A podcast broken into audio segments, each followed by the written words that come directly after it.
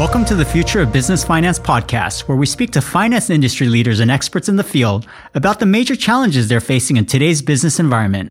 In today's podcast, we speak to Jeremy Gray, principal at the CFO Center, about why the AP process shouldn't be overlooked in improving a company's bottom line.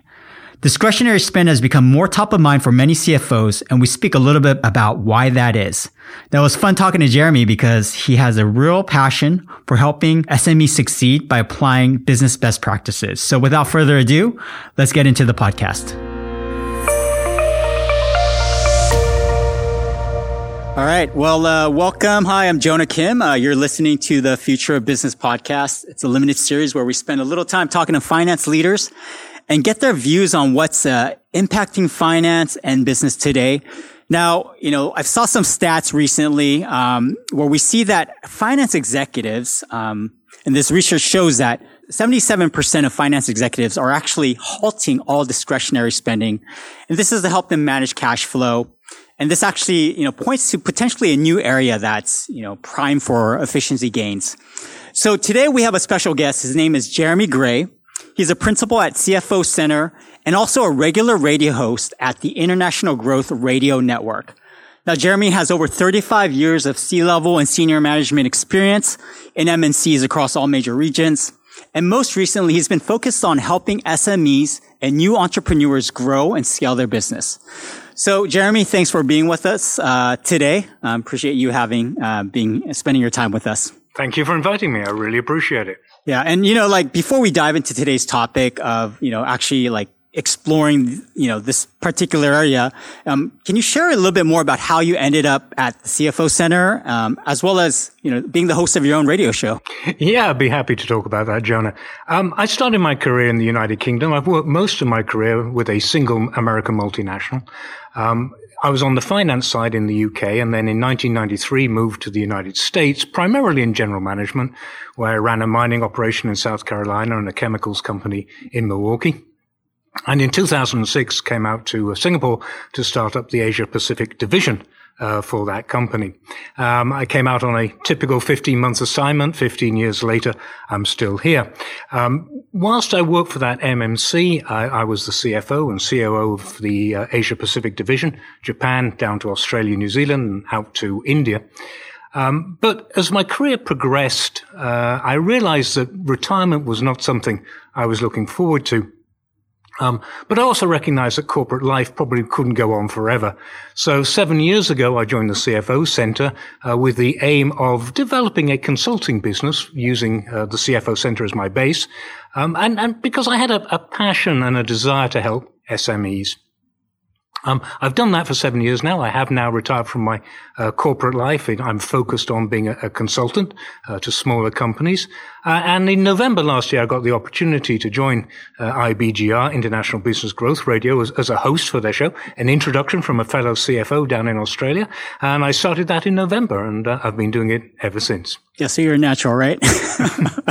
I get a little better as time goes by. Yeah, and I, I, think that's just one of the points, like just your extensive background, your experience working with MNCs, as well as you know helping entrepreneurs and SMEs in this region, across all regions, actually, is one of the reasons we wanted to have you on this uh, podcast because you you know lend a breadth of experience and probably some of the things that you've helped businesses with, you can probably shed some light on today. Um, so, in terms of um, you know, this, these are challenging times that we're, we're in currently. So are there any common challenges that, you know, that you can highlight for us that, you know, finance leaders are facing, you know, across the organizations that you've been helping recently? Well, Jonah, I mean, the strength of your balance sheet has always been critical for any company. Um, the day you run out of cash is the day your business closes. And, and it's always been important that you have a strong balance sheet. The stronger the balance sheet, the better you can weather downturns in your business, unexpected events. COVID-19, of course, has highlighted that significantly. And I think that's why you're finding a lot of companies are now focused on um, preserving cash uh, and improving the state of their balance sheet. Yeah, sure. So, you know, I, I, mentioned that stat earlier where it said 77% of finance executives that were surveyed, they're actually halting all discretionary spending. Do you see that to be actually a common theme, you know, in these organizations that you're working with as well? I, have got to say, because my clients tend to be entrepreneurial, um, we already manage discretionary spending fairly tightly already. Yeah. And I don't think in my experience, that's maybe a little high, high percentage, um, eliminating all discretionary spending, 77%. But certainly the focus on the balance sheet and, and, cash is critical for any company. And I'm sure that's why that sort of statistic, uh, is, is in the marketplace because people are really focused on making sure their company can survive what an uncertain future. We, we don't know what's going to happen. We're, all praying COVID's going to go away, but yeah. It's gone on a lot longer than I expected it to. Yeah. And so, you know, when we're talking about the, uh, you know, balancing, uh, the balance sheet, essentially, you know, like we're leading into something, you know, the AP right. accounts payable team, right? So, and this has traditionally not been maybe a focus area for CFOs, you know, in terms of controlling cash or increasing their spend. So, like, why is this now coming up and why is this something that's relevant? Well, I think there are a number of reasons for that. First of all, when I think about working capital, I consider it a necessary evil, right? You, you have to have working capital. Um, to run your business. Uh, but that's capital that's tied up, that's not available for other things. It's not available for productive uh, investments. It's not available to pay your staff. And, and therefore, managing working capital is important. I think in manufacturing type companies that are producing physical goods, much more time is spent on credit control, making sure your customers are paying you, managing your inventory, and accounts payable tends to be sort of left to the side. You know, the general way they manage accounts payable is just to delay payment, not pay your customers on time. Yeah. And that's really not a great strategy, right? If you mm. delay it too long, you're going to upset your customers. They're then going to consider you a bad customer. The level of services will go down. You'll go down to the bottom of the queue when it comes to priority deliveries. So it's not really the best way to manage that. I think another reason why accounts payable is becoming more focused is companies these days, particularly if you're in an e-commerce situation, you may not have any inventory. If your manufacturers are drop shipping to your customers, you're not holding inventory. Yeah. If your customers are paying you when they place the order, you don't have accounts receivable. The only element of working capital you have left is your accounts payable. I doubt there's any business that exists today that doesn't owe people money. Mm. And therefore, the accounts payable, particularly for those kind of companies, is the only working capital element they have. Interesting. Okay. Yeah, I haven't really thought about it that way, but yeah, that that sounds like it makes sense. Um, so in terms of the challenges and some of the trends. I, I, know there's like things happening in, you know, uh, the trends across technology or the way that, you know, organizations are starting to rethink the way they process accounts. So what are some of these things that you're seeing uh, emerging uh, lately? In terms of the way you process accounts payable? Yeah. accounts payable, as I say, tends to be secondary and tends to use fairly basic systems, and that's not really uh, to the advantage of a company. Um, I, I'm a great believer that every business system has advantages beyond the actual system itself. I mean, if we, if we take an example of, of an automated accounts payable system, it's going to give you a lot of information beyond managing your accounts payable. It's going to help you improve the efficiency of your department, right? You can start tracking things like how long does it take me to process an invoice? How much does it cost me to process an invoice? What's my processing rate per employee? And it gives you some metrics to improve. It also can spit out some information which is very useful for your procurement team, for, for example. If you're tracking the number of defects in an invoice and, and you there are some statistics that say about one in five, one in six invoices have a defect on them, right? You know, they don't. What do you mean by what do you mean by defect? Yeah, good question. They don't they don't quote the accounts uh, purchase order, right? Uh, they, okay. they, they they have a wrong price, right? They have a wrong quantity. Yeah. They have the wrong bank accounts on it. It's that kind of defect.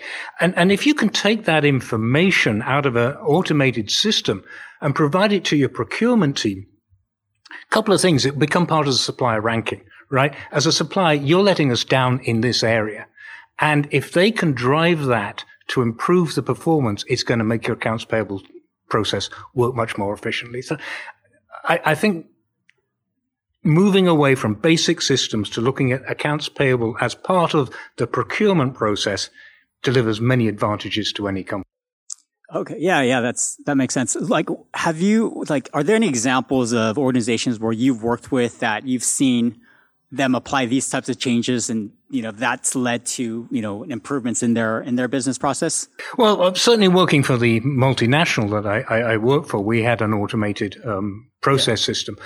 And one of the advantages that it gives is total control right?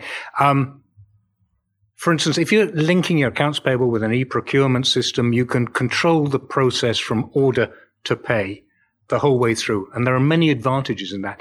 Let, let's take an example. Um, if you don't have this sort of automated process, and I've been guilty of this myself, I must admit, I want to buy something. I'm working for an American multinational. I pick up the phone, I talk to the supplier and say, Hey, send me this, right? There's no order. There's no control. Yeah. I've made a, a, a, decision. And by the time the goods arrive, right, it's too late to do anything about it, right? The company has incurred that liability. By bringing the whole system together, you bring in that control and you bring in PRs and POs and you avoid the problems of basically unauthorized purchases. Yeah. And unauthorized purchases eat up cash and going to yeah, be issues. Well, I mean, it sounds like a no-brainer, but at the same time, I know there's probably going to be organizations that haven't, you know, actually fully automated their process or have even thought about this as a priority. So, like, what would you say to some of these uh, organizations where you know they've been doing things uh, the um, I don't know if it's a traditional way, but maybe more of a manual, paper-based way? Like, why you know it's been working for them? What do you what would you say to these people? Well, uh, we're talking here to small businesses, and um, one of the common points of failure I, I see in small businesses is when they come to scale up, their systems cannot cope. Hmm. Right. And in my radio show, I talked uh, a couple of weeks ago about a company called Baru. Um, Baru was a pet care company in, in based out of Boston, uh, close to where I used to live, and, and they started by using a off-the-shelf scheduling app, and, and it fell down and it failed. Okay. Right? Um, an, another company, um, Dot and, Dot and Bo, again, a startup that had initial success and failed, and they failed because their ERP system couldn't keep up. So you may be a small business and investing in systems probably doesn't seem a very high priority now, hmm. but you have to be ready for when you grow that you have a system that's capable of, of coping with the expansion that you're hoping to achieve, right? As a small business, you're hoping to grow, yeah. uh, and, and and your system has to be able to grow with you. Yeah. And um, you know, a company I worked for in, in Bangkok relatively small company, um, but they used a fairly powerful ERP system because they had that vision, that vision for the future for when they grew. So um, investing in systems may seem a little bit of a waste of your money, but it's going to stand you in good stead as your company grows. So okay. uh, an Excel just doesn't cut it. Yeah, right? yeah, definitely not scalable, right? Um, so uh, you know, in terms of for those that you know, for those leaders or those entrepreneurs that are looking to scale and grow and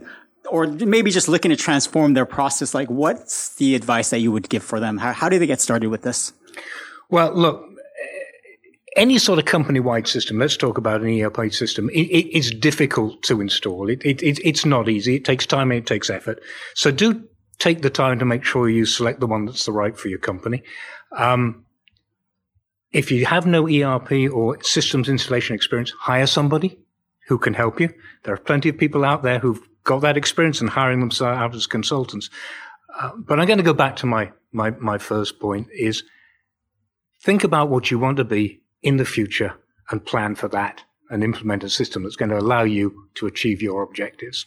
Yeah, sounds like good advice. Okay, so I have some questions, uh, some final questions I want to wrap up with here. So, you know, um, you know, just kind of moving away from just the topic overall of just AP in general, but um, when you began your career, or like maybe you know, not even began, but you know, working through your long career in finance and supporting businesses, what are some things that you wish you knew now that you didn't know then? that's a, that's a very good question, yeah. and and you know, it's it's it's interesting. Um, when, when we installed the first computer system, it was a system called Caylus. It probably no longer exists. I'm going back a long time. And, and when we first brought it on, I, I, really wanted to go back to the manual systems because I could find things quicker using the manual systems. I think what I should have known then and, and wish I had known then is the importance of data integrity, right? Mm. It's very critical that your data is of good quality. Yeah. Um, automating a poor system just re- results in a poor automated system. Do your groundwork, make sure your data is really strong and maintain it. Um, I've seen too many companies where it's just not maintained. You know, you, you go to things like, who's responsible for this cost center? And it turns out to be an employee who left five years ago, right? Yeah. And, and so I think data integrity is something that often gets missed, doesn't get maintained. Yeah. And that, that's really what I've learned over the years that yeah. I should have known some years ago. I mean, that kind of connects back to what you said about just the uh, the defects in invoices and and, right. and, just not having the correct information because you know that's you know being recorded in some form, right? Which you know maybe leads to inaccurate assumptions or an understanding of the business. Um, any other resources, uh, go to resources that you can recommend uh, that our listeners actually access if they want to learn more about this or you know get more insights on this topic?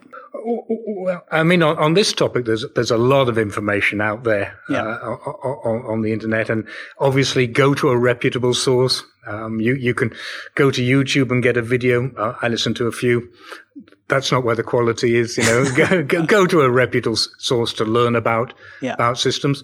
CFO Center's not a bad place to go and talk to people who've got experience yeah, sure. in implement, impl- implementing systems. You know, and and uh, uh, certainly that's that's an approach, and you'll find many CFOs who've got experience in implementing systems. But go to people who've got experience, particularly if you're a small company, you're about to implement your first major system.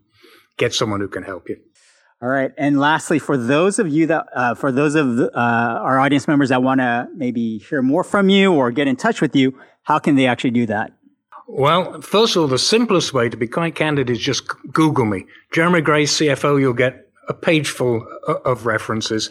Um, go to my IBGR network, page, ibgr.network forward slash Jeremy Gray.